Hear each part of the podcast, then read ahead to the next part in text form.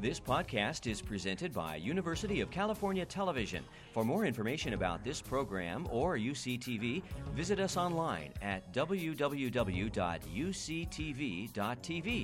Enjoy the presentation. Good evening. I'm Alan Havis, Provost of Thurgood Marshall College and co host of the Reconsidering Little Rock Symposium and Celebration. It's my pleasure to introduce my co host and my good friend Stephen Adler, Provost of Earl Warren College.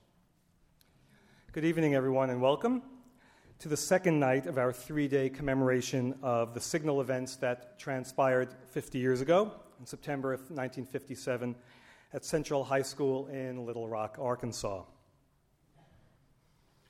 Last spring, Provost Adler and I sought to create a means to acknowledge the significant contributions that our college's namesakes, Thurgood Marshall and Earl Warren, lent to the movement of public school integration.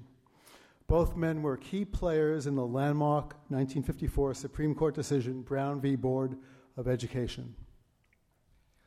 Although the Brown decision was the trigger for major social change, it was three years later in Little Rock that the nation experienced the first dramatic test case in flesh and blood of the principles that drove the Supreme Court decision. In planning this week, we identified three major elements of focus. One, the path from Brown to Little Rock and the legal legacy of 50 years. Two, the social and educational dimensions of public school desegregation. Three, a performing arts celebration of theater, music, and media inspired by Little Rock. We felt it was essential to bring to campus distinguished keynote speakers of national prominence for the first two nights. Very happily, both Dr. Terrence Roberts, one of the Little Rock Nine, and Mr. Julian Bond, chairman of the NAACP, two formidable and, dare I say, historic figures in American civil rights, were eager to join us for this event and share their insight about what transpired and, perhaps more importantly, what is to come.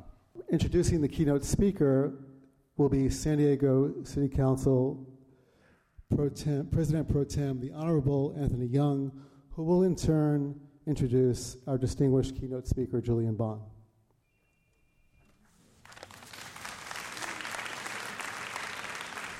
good evening. I want to thank UCSD for inviting me to be a part of this wonderful program. Reconsidering Little Rock 50 years after the start of school integration.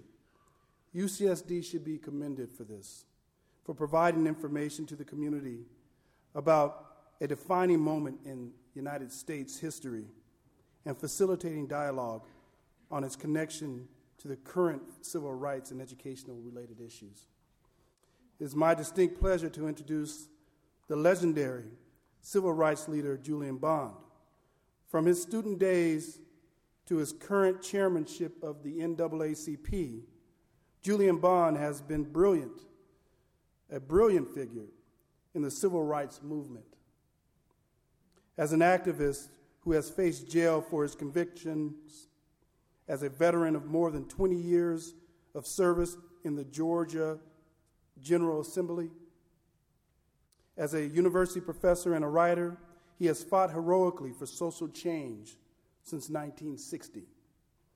He was a founder in 1960, while a student at Morehouse College of Atlanta, of the Student Sit In and Anti Segregation Organization and the Student Nonviolent Coordinating Committee, SNCC. Elected in 1965 to the Georgia House of Representatives, Mr. Bond was prevented from taking his seat by members who objected to his opposition of the Vietnam War. He was elected to his own vacant seat and unseated again, and seated only after a third election and a unanimous decision of the United States Supreme Court. He was co chair of a challenge de- delegation from Georgia to the 1968 Democratic Convention. The challengers were successful in unseating Georgia's regular Democrats and Bond was nominated for vice president but had to decline because he was too young.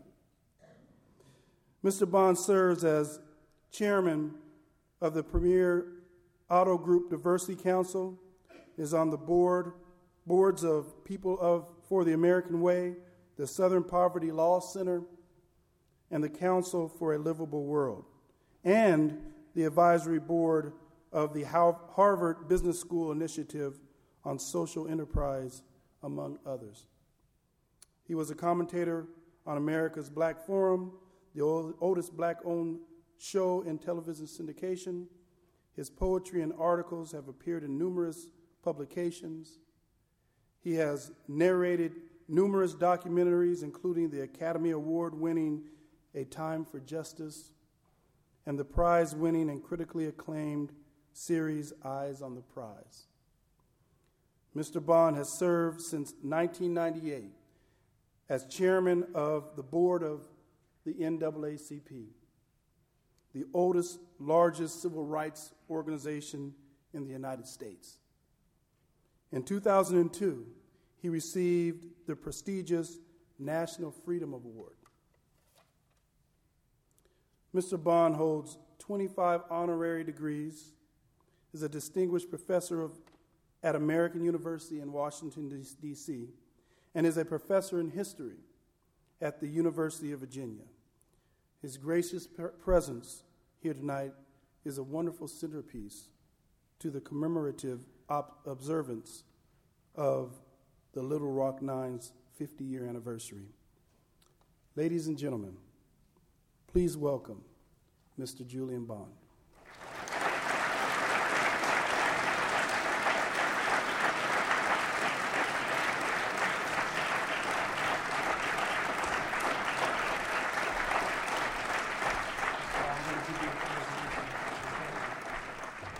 And um, now that I've gotten over my nerves of introducing one of the most important persons of the 20th century, I um, am able to um, proudly present this resolution of the San Diego City Council um, to Julian Bond Day, uh, Julian Bond, for Julian Bond Day, and we have declared that uh, Julian Bond Day in, in, here in the city of San Diego for November 14th, 2007.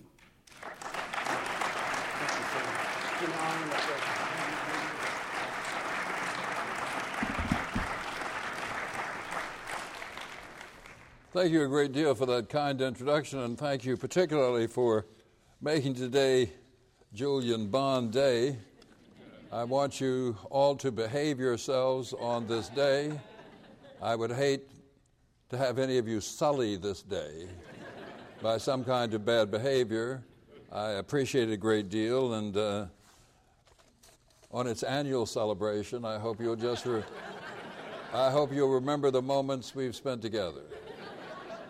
Now, I'm so pleased to receive this, um, and pleased that in the introduction, something was mentioned that often is left out of my introductions, and uh, that is that I, at least at one time, was a poet, and I was reminded of my own poetic background when someone wanted Dr. Roberts to sign a big picture of the Little Rock Nine seated together and wanted me to sign the back of a Ray Charles album. Don't laugh. On, on which, which there appeared a poem I had written about Ray Charles. And it's a lovely poem. And I went to see Ray Charles many, many years ago at the Coconut Grove in Los Angeles. And uh, he introduced me from the audience. He said, There's a man here who said nicer things about me than I could say about myself. And I was just thrilled to have this recognition from Ray Charles and thrilled that my poetry was mentioned in the introduction. It usually isn't. And I was so moved by all of this that I wanted to recite a poem here tonight. Now, it's really said that no, you shouldn't explain poetry. The people who hear it either get it or they don't get it. But I'll give you a little background to this poetry, it, this piece. It was written when I was in college, and I lived then in, in Georgia in a segregated world, um, and almost never saw white college students. except on the rare occasions when people from my college would be invited to a white college, and we'd generally have to meet in some uh, religious adjunct to the college, the uh, Canterbury Club, the Episcopalian Club, or some Catholic society. Um, and generally, we would drink tea and eat cookies. And when we were parting, one of the white young people would say, If only they were all like you. and so I wrote this poem. It goes like this Look at that girl shake that thing. We can't all be Martin Luther King.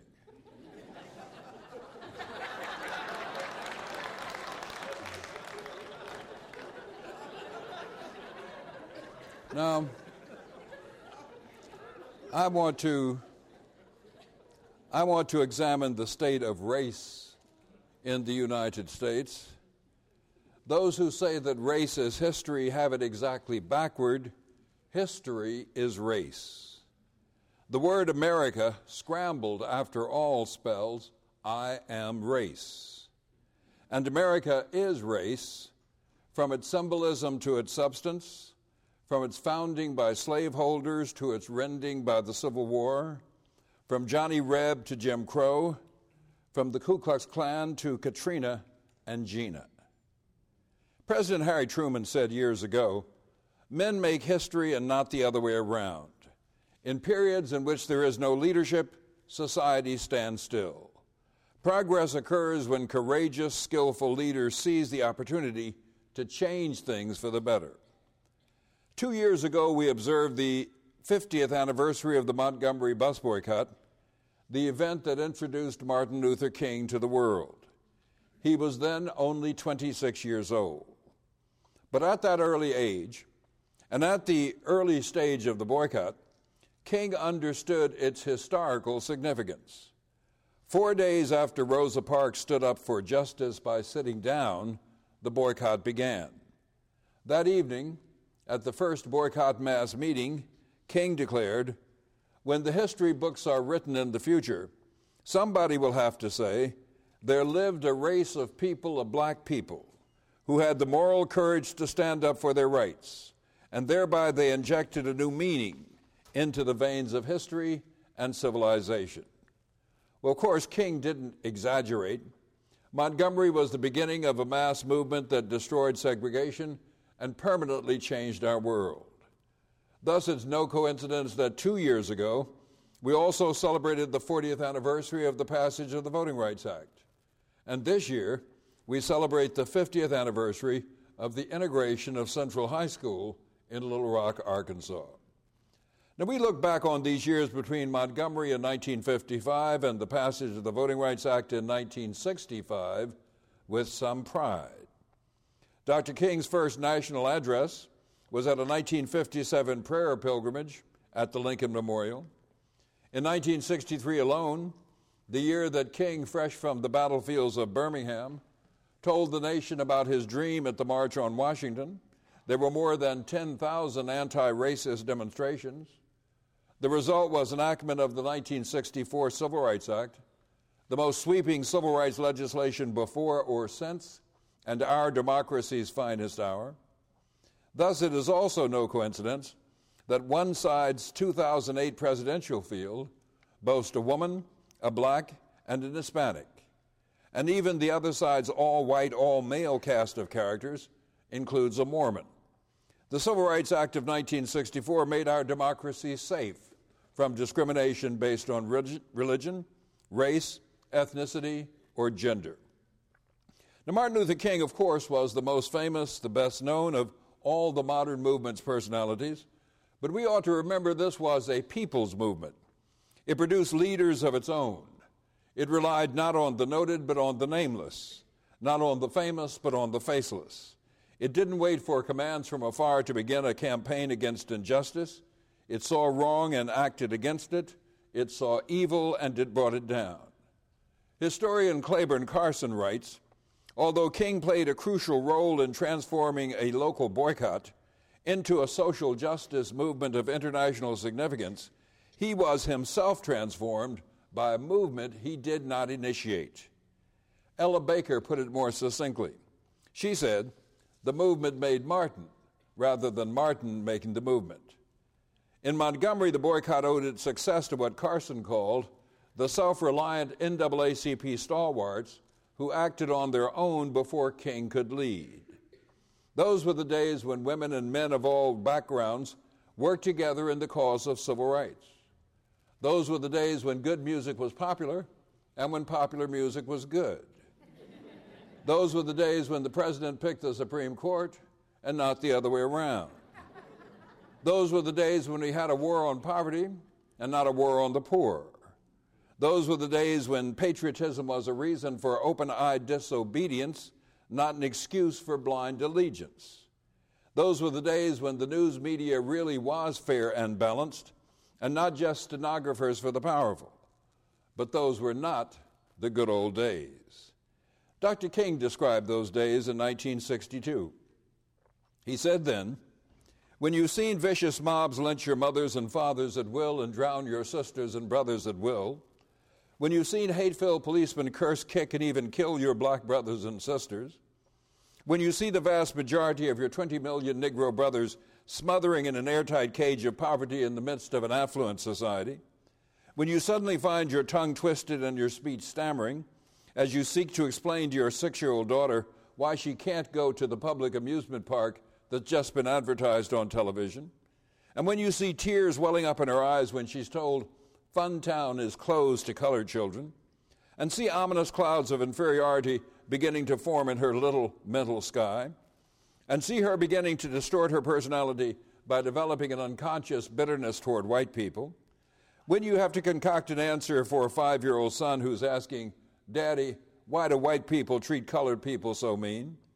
When you're harried by day and haunted by night by the fact that you are a Negro, living constantly on tiptoe stance, never quite knowing what to expect next, when you're plagued with inner fears and outer resentments, when you are forever fighting a degenerating sense of nobodiness, then, King said, then you would understand. And you would understand that most Southern blacks then could not vote. Most attended inadequate segregated schools, if they went at all, many only for a few months each year. Most could not hope to gain an education beyond high school. Most worked as farmers or semi skilled laborers. Few of them owned the land they farmed or even the homes in which they lived. This was a massive system of racial preferences, enforced by law and enforced by terror. It had one name and one aim only to crush the human development of a whole population. It began with slave catching in Africa, and it continues on to the present day. It's only by acknowledging the name, the nature, and the scope of this problem that we can measure the magnitude of our successes and the cost of our failures. Now, when the Supreme Court announced in May of 1955 in the second Brown decision that the white South could make hay slowly in dismantling segregated schools, I was one year older than Emmett Till. His death three months after the second Brown decision was much more immediate to me than the court's decision had been. We were nearly the same age when he was murdered in Money, Mississippi, for whistling at a white woman. His death had terrified me. But in the fall of 1957, a group of black teenagers encouraged me to put that fear aside. These young people, the nine young women and men who integrated Little Rock Central High School, set a high standard of grace and courage under fire as they dared the mobs who surrounded their school. Here, I thought, this is what I hope I can be if ever the chance comes my way. The chance to test and prove myself did come my way in 1960, as it came to thousands of other black high school and college students across the South. First through the sit ins, then in freedom rides, then in voter registration and political organizing drives in the rural South, we joined an old movement against white supremacy that had deep, strong roots. Brown v. Board of Education was the movement's greatest legal victory. It changed the legal status of black Americans, and ironically, it made challenges to the established movement's narrow reliance on legal action more possible. As the author Richard Kluger has written, not until the Supreme Court acted in 1954 did the nation acknowledge it had been blaming the black man for what it had done to him. His sentence to second class citizenship had been commuted.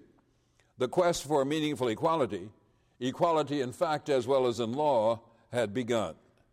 Now, I believe in an integrated America, integrated jobs, homes, and schools. I believe in it enough to have spent most of my life in its elusive pursuit.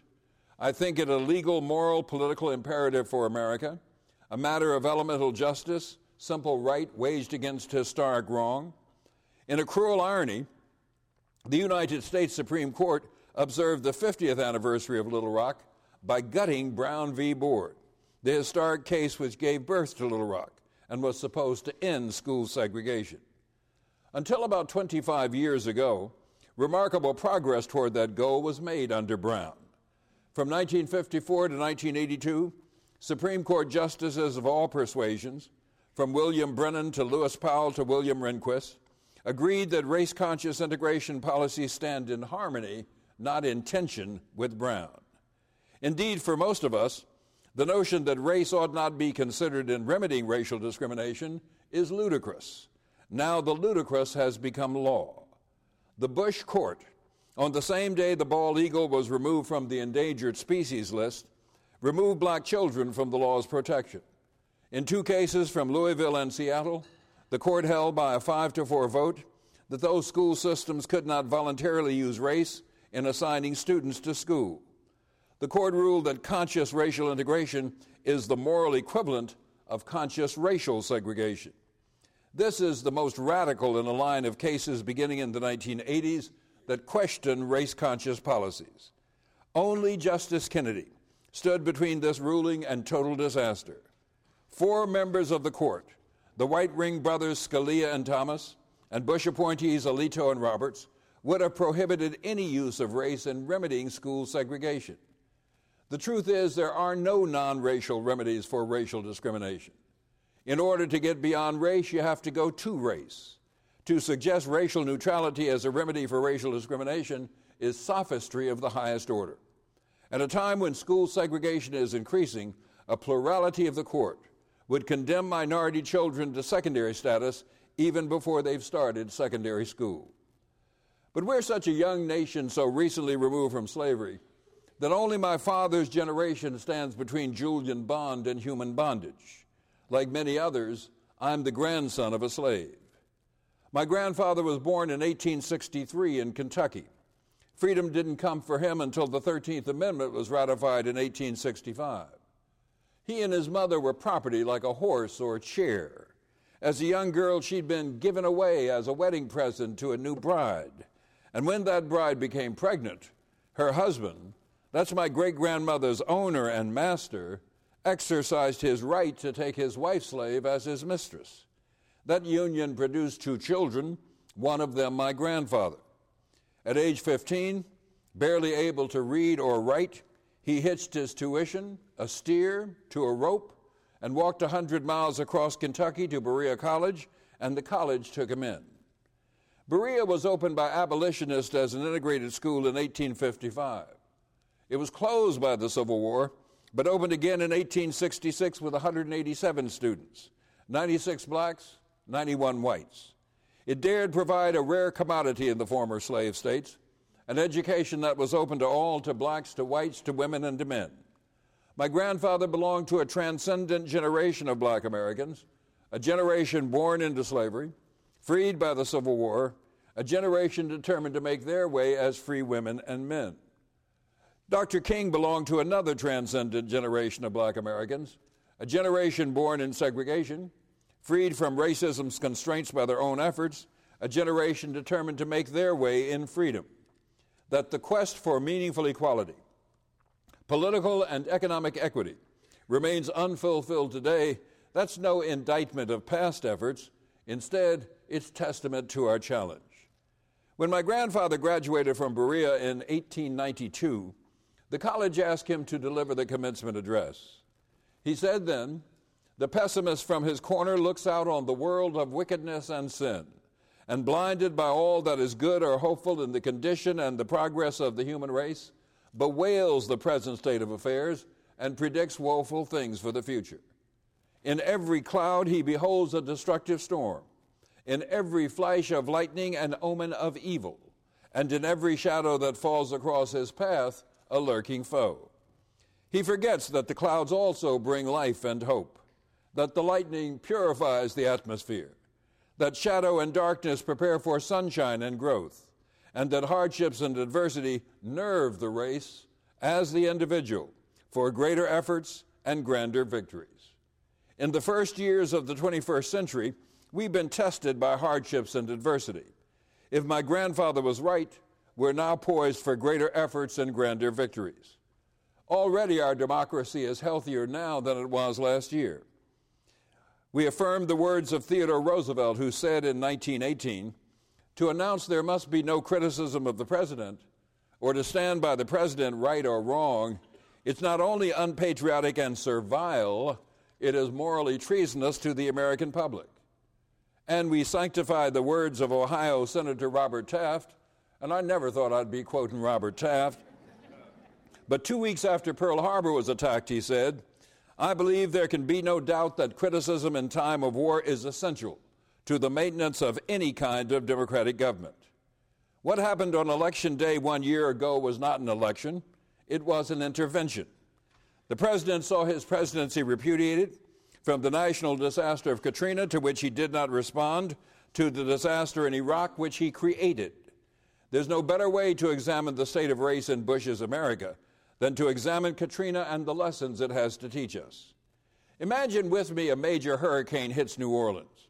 Imagine within hours the President of the United States is on Air Force One headed for the stricken city. Imagine upon landing in the no electricity darkness with a flashlight held to his face, the President announces, I am the President of the United States and I'm here to help you. That actually happened. It was 1965. The President was Lyndon Johnson. Forty years later, more devastating hurricane strikes New Orleans. Neither the president or any other federal official is there to help. The city sustains lasting damage, and so does the president. But unlike the revolution, Katrina was televised, and what viewers saw was a deluge of degradation and despair. Tens of thousands of people, mostly black, many elderly, many infirm, pleading from rooftops, herded into and around the convention center and the Superdome without food or water, left to rot in the hot sun along the interstate. New Orleans was 63% black, half of whom lived below the poverty line. More than one in three black households, and nearly three in five poor black households lacked a vehicle. Among white households, only 15% were without a car. So thousands would be stranded, and they would be overwhelmingly black and poor. That was horrendous enough. Even worse, that it would take five days before meaningful help would arrive. Some would say, with no apology to Clarence Thomas, that we witnessed a modern day lynching. In 1935, my parents were living in Louisiana when a neighbor's cousin, Jerome Wilson, was lynched. Writing about the lynching, my father stopped short of arguing that lynching was a deliberate effort to dispossess black slave landholders. He did show, however, that lynching could destroy the work of several generations in a single day. The same, of course, could be said of Katrina. A case in point is New Orleans' lower Ninth Ward, one of the most heavily damaged areas of the city, almost exclusively black. Almost 60% of the lower Ninth residents owned their homes, compared with 47% in the city as a whole, partly as a result of homes being passed down through generations in this deeply rooted community. Now, as it appears increasingly likely that the lower Ninth Ward will not be rebuilt, it can be said that Katrina, like lynching, not only destroyed the work of generations in a single day, but is resulting in a deliberate effort to dispossess black landholders. landholders. We should bear in mind, Katrina did not occur in a vacuum. The Gulf War was not removed from the Gulf Coast. Katrina served to underscore how the war in Iraq has weakened rather than strengthened our defenses, including our levees. The problem isn't that we can't prosecute a war in the Persian Gulf and protect our citizens on the Gulf Coast here at home. The problem is we cannot do either one. They used September 11th as an excuse to wage war in Iraq. They used the hurricane to wash away decent pay for workers and minority and women owned businesses. They're using the recovery, they're turning the recovery over to the same no bid corporate looters who are profiting from the disaster in Iraq. They w- boasted they wanted to make the government so small it would drown in a bathtub, and in New Orleans it did. That's the first lesson that emerges from Katrina. It teaches us the consequences of anti government government, under which government's role in protecting its people is limited or destroyed. One of the other lessons, all of which are interconnected, is the highlighting of the racial and class divide in the country. Although New Orleans was unique in many ways, in music, cuisine, and culture, its race and class issues were the American norm and not the exception. And finally, Katrina resulted in a loss of moral authority for the United States, both at home and abroad. We Americans were not the only ones who watched Katrina's disaster unfold on television. The images were seen around the world. If we here at home felt revulsion and shame, imagine what our enemies abroad thought, or even our friends. It's reminiscent of the role segregation played in international politics. In 1946, Secretary of State Dean Acheson wrote The existence of discrimination against minority groups in this country has an adverse effect on our relations with other countries. Frequently, we find it next to impossible to formulate a satisfactory answer to our critics elsewhere. The Truman administration's brief in 54's Brown v. Education case argued that school desegregation was in the national interest because of foreign policy concerns. But as survivors floundered and bodies floated in New Orleans streets, neither civilized nor secure described our democratic form of government. And viewers here and around the globe wondered where was that government in the time of these citizens' greatest need? The administration's response to Hurricane Katrina was a gumbo of inaction, insensitivity, and incompetence said presidential historian Robert Dallek, the sort of limited commitment that this president has to using federal power to ameliorate domestic problems registered powerfully in the Katrina episode. It triggered Bush's downfall. Not unmindful of this, the administration and its allies have tried to use the California wildfires to rewrite the Katrina story. Arriving in California with alacrity, the president came not only to praise Governor Schwarzenegger, but to bury Louisiana's Governor Blanco. It makes a significant difference, the president said, when you have someone in the State House willing to take the lead. But Katrina was a federal failure. While it's pointless to ask who on an individual basis suffered more, anyone who lost everything by fire or flood is devastated. In its scale and its impact on humanity, Katrina stands alone. It affected 52 million acres compared with roughly 475,000 consumed by the fires, destroyed 300,000 homes versus 2,000, and it destroyed New Orleans' infrastructures, while San Diego's was largely left intact. The not so subtle subtext of the two disasters comparison seems to be that one of them produced better behaved victims than the other. San Diego County is 60% white with a 9% poverty rate. When Katrina struck, New Orleans was 63% black and had a 28% poverty rate. Those who gathered in Qualcomm Stadium versus those huddled in the Superdome reflected these demographics. Those demographics and the administration's indifference led rapper Kanye West, days after the hurricane, to famously remark on live television George Bush doesn't like black people. His comment was not off the cuff, it was premeditated and preceded by the following. He said, I hate the way they portray us in the media. You see a black family, it says, they're looting. You see a white family, I'm okay. You see a white family, it says, they're looking for food. And you know it's been five days waiting for help because most of the people are, are black. Political scientist Michael Dawson and two colleagues surveyed blacks and whites as to whether West's remarks were unjustified. Only 9% of blacks answered yes, compared with 56% of whites. Dawson also asked whether the government's response would have been faster had the victims been white. 84% of blacks said yes, while only 20% of whites agreed. Similarly, in a Newsweek poll, twice as many blacks as whites, 65% versus 31%, thought the government responded slowly because the victims were black. When Dawson asked whether Katrina showed that racial inequality remained a major problem in the United States, 90% of blacks answered yes, while only 30%, 38% of whites thought so. In turn, this may partially explain why only a minority of whites, 42%, were sympathetic toward those stranded in the wake of Katrina. This blame the victim mentality suggests racial animus. It is closely connected to the ignorance that underlies the surprise expressed by many at the level of inequality on display in the Katrina crisis. Gunnar Myrdal wrote about this white ignorance in an American dilemma more than six decades ago. He said, to an extent, this ignorance is not simply natural, but is part of the opportunistic escape reaction. The ignorance about the Negro is not, it must be stressed, just random lack of interest and knowledge. It is a tense and high strung restriction and distortion of knowledge. In the region affected by Katrina, more than 1 million lived in poverty before the storm. Louisiana, Mississippi, Alabama are respectively the first, second, eighth poorest states in the region. Poverty in the U.S. is not confined to the South, of course. Today, 37 million Americans live in poverty. They represent about 13% of our population, the highest percentage in the developed world. Their number has grown since 2001, with 5.4 million having slipped below the poverty line since George Bush has been in office. And the gap has grown between the haves, the have mores, and the have nots. The top 300,000 Americans collectively have as much income as the bottom 150 million. The top 20% of earners take over half the national income, while the bottom 20 get just 3.4%. Black Americans, of course, are more likely to be among the bottom earners than the top. Almost a quarter of black Americans nationwide live below the poverty line, compared to only 8.6% of whites.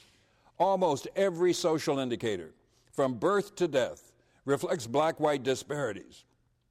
Infant mortality rates are 146% higher for blacks. Chances of imprisonment are 447% higher. Rate of death from homicide 521% higher.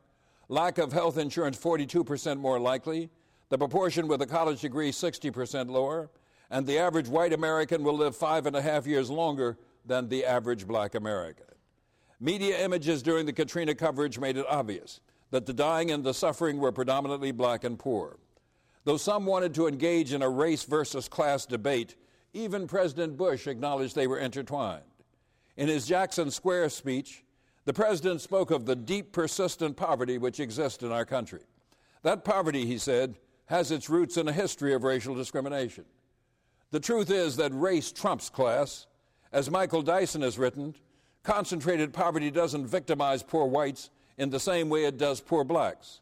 That's why comparisons between poor whites and poor blacks in New Orleans clearly showed that poor whites were much better off overall. It's why the public school system served poor whites better than poor blacks. Poor white children were less likely to attend schools in area of concentrated poverty. It is why three times as many poor blacks as poor whites lacked access to a vehicle. Dr. W.E.B. Du Bois, one of the founders of the NAACP, was among the first theorists to link class to race. He understood then what we must understand now that race never stands apart from economic realities. In 1968, the Kerner Commission concluded that white racism was the single most important cause of continued racial inequality in housing, income, employment, education, and life chances between blacks and whites. But by the middle 1970s, the growing number of blacks pressing into traditionally white institutions created a backlash in the discourse over race. Opinion leaders, both inside and outside the government, began to reformulate the terms of the discussion. No longer was the Kerner Commission's finding acceptable.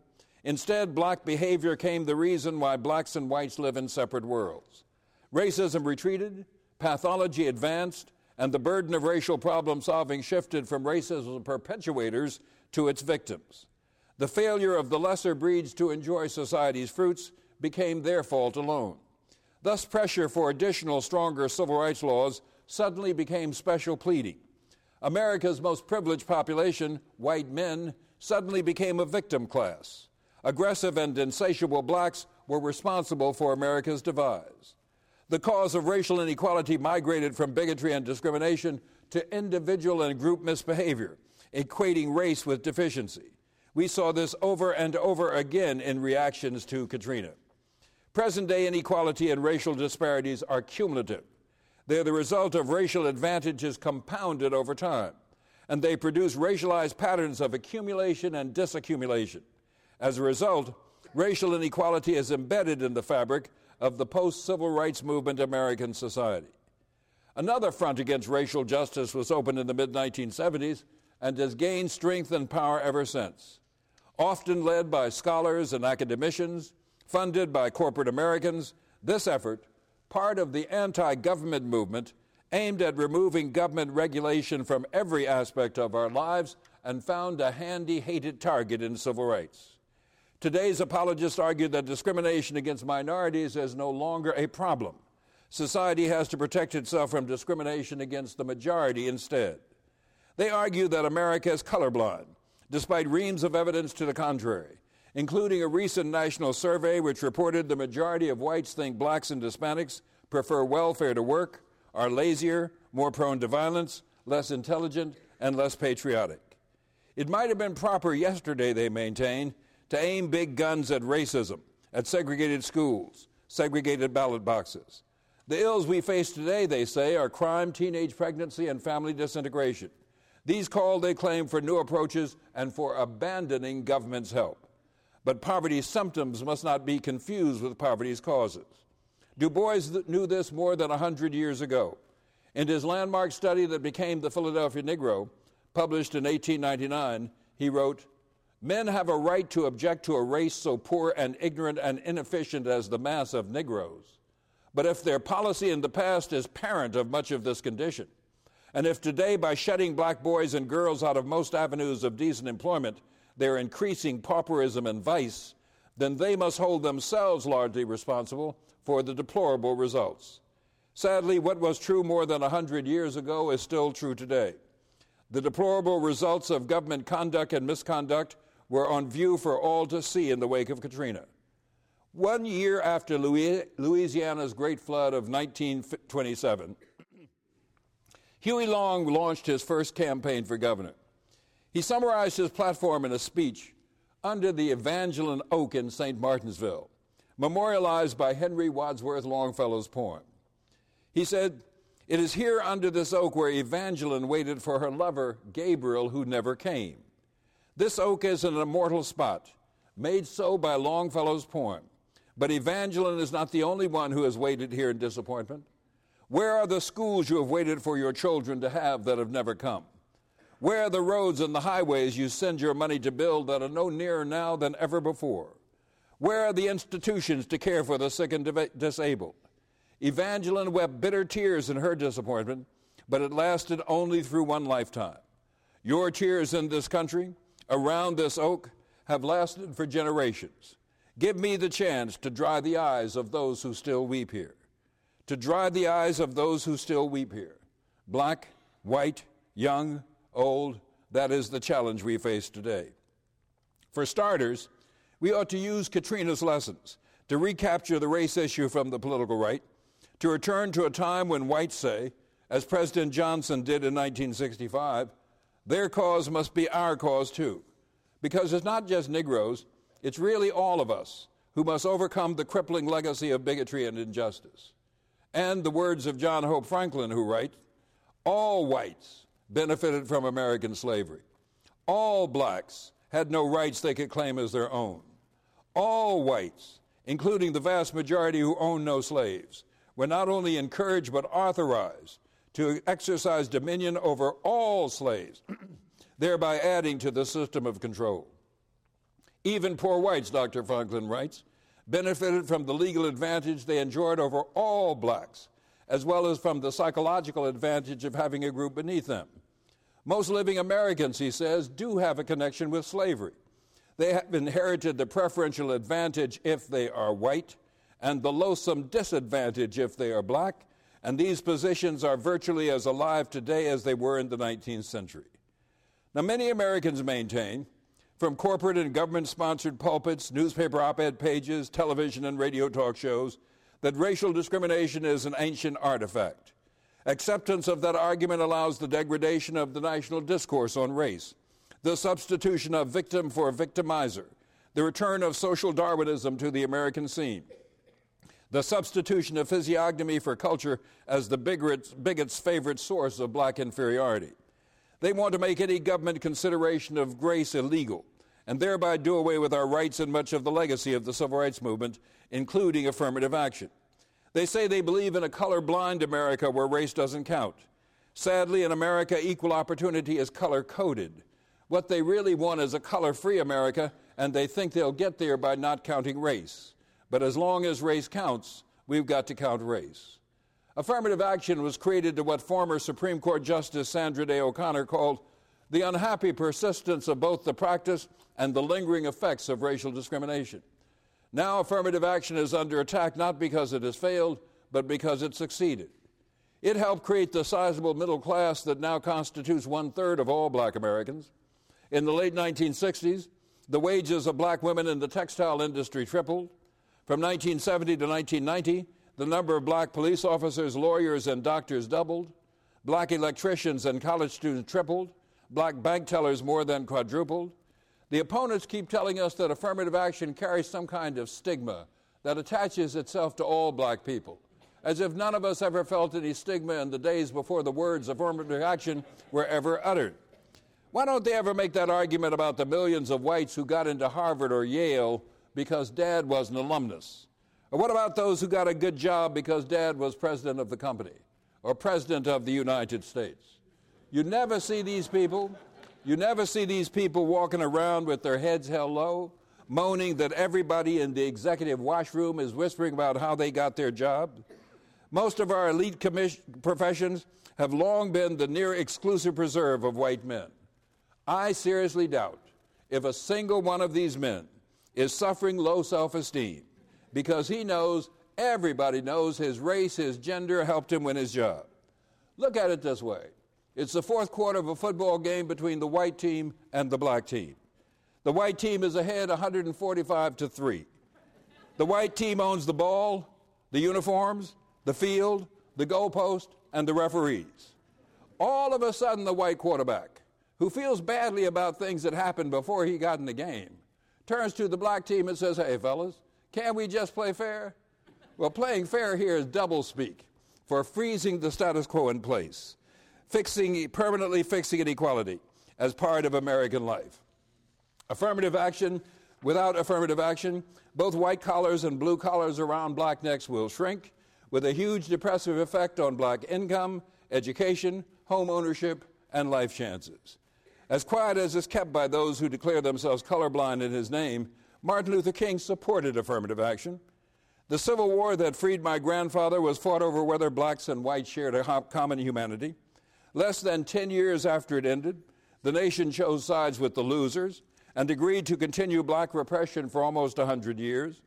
The freed slaves found their former masters once again controlled their fate. American slavery was a human horror of staggering dimensions, a true crime against humanity. The profits it produced endowed great fortunes, enriched generations. Its dreadful legacy embraces us all today. 246 years of slavery, followed by 100 years of state sanctioned discrimination, reinforced by public and private terror, ended only after a major struggle in 1965. Thus, it has been a short few more than 40 years that all black Americans have exercised the full rights of citizens. A bit more than 40 years since legal segregation was ended nationwide. A Bit more than 40 years since the right to register and vote was universally guaranteed, and more just 40 years and more since the protections of the law and Constitution were officially extended to everyone. And now some are telling us those 40 years have been enough. To believe that is the victory of hope over experience. To believe that is the victory of self delusion over common sense. A year after the Brown decision, an NAACP activist in Montgomery refused to give up her seat on a city bus so a white man could sit down.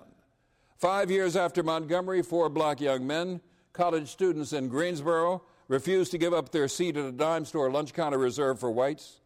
These small acts of passive resistance to American apartheid and the cumulative acts of tens of thousands more created a people's movement that eliminated legal segregation in less than a decade.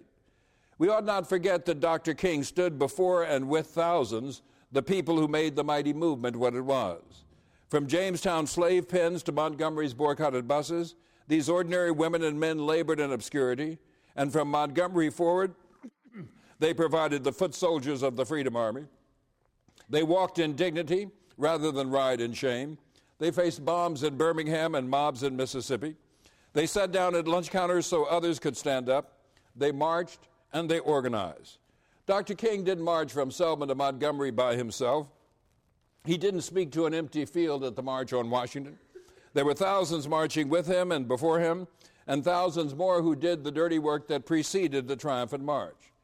The successful strategies of yesterday's movement for civil rights were litigation, organization, mobilization, and coalition, all aimed at creating a national constituency for civil rights.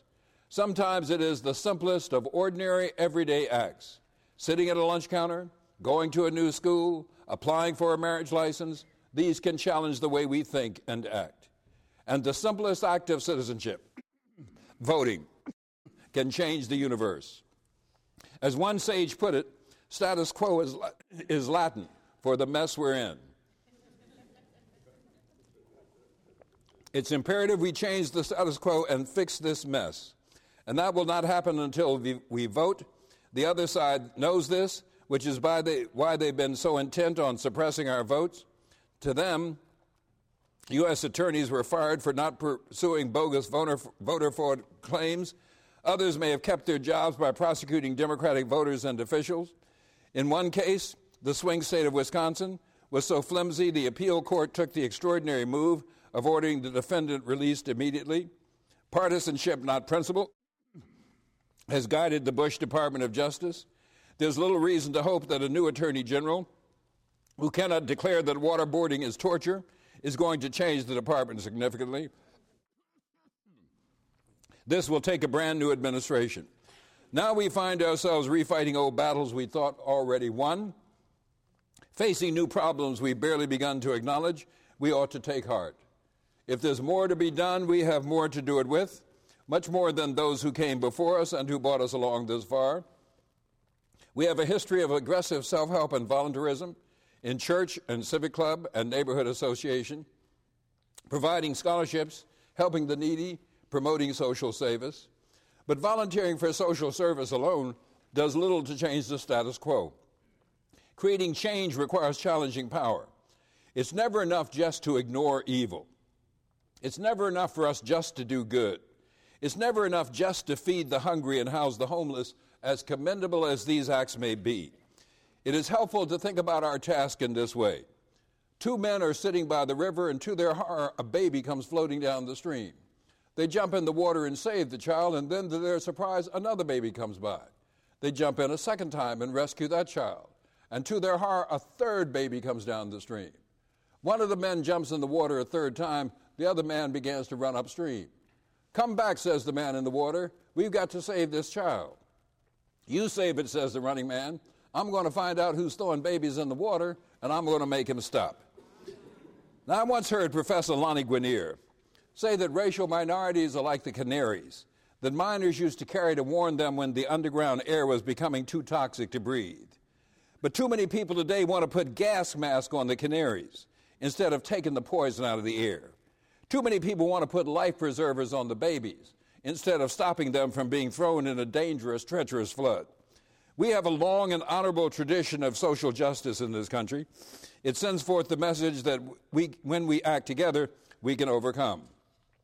It's a serious mistake, both tactical and moral, to believe this is a fight that must be or should be waged by black Americans alone. That has never been true in centuries past. It ought not be true in the century unfolding now. Black, yellow, red, and white all are needed in this fight. All are implicated in the continuation of inequality. It will require our common effort to bring it to an end. Our agenda for this new century must include continuing to litigate, to organize, to mobilize, forming coalitions of the caring and concerned, joining ranks against the comfortable, the callous, and the smug. By the year 2050, blacks and Hispanics together will be 40% of the population. Wherever there are others who share our condition and concerns, we must make common cause with them. At the National Association for the Advancement of Colored People, we believe colored people come in all colors. Anybody who shares our values is more than welcome. The growth in immigration, the emergence of new and vibrant populations of people of color holds out great promise and great peril. The promise is that the coalition for justice has grown larger and stronger as new allies join the fight. The peril comes from real fears that our common foes will find ways to separate and divide us. It doesn't make sense if blacks and Latinos fight over which of us has the least amount of power. Together, we can constitute a mighty force for right. Racial justice, economic equality, world peace, These were the themes that occupied Dr. King's life. They ought to occupy ours today. The NAACP has a magazine called The Crisis. It got its name from a poem by James Russell Lowell called The Present Crisis. He was an ardent abolitionist. He wrote this in 1844 in opposition to the annexation of Texas to the United States as a slave state. This poem, more than a century and a half old, speaks to us today. Once to every man and nation comes a moment to decide, in the strife of truth and falsehood, for the good or evil side, some great cause, God's new Messiah, offering each the bloom or blight, and the choice goes by forever twixt that darkness and that light. Though the cause of evil prosper, yet tis truth alone is strong. Though her portion be the scaffold, and upon the throne be wrong, yet that scaffold sways the future, and behind the dim unknown stands God within the shadow, keeping watch above his own. Thank you.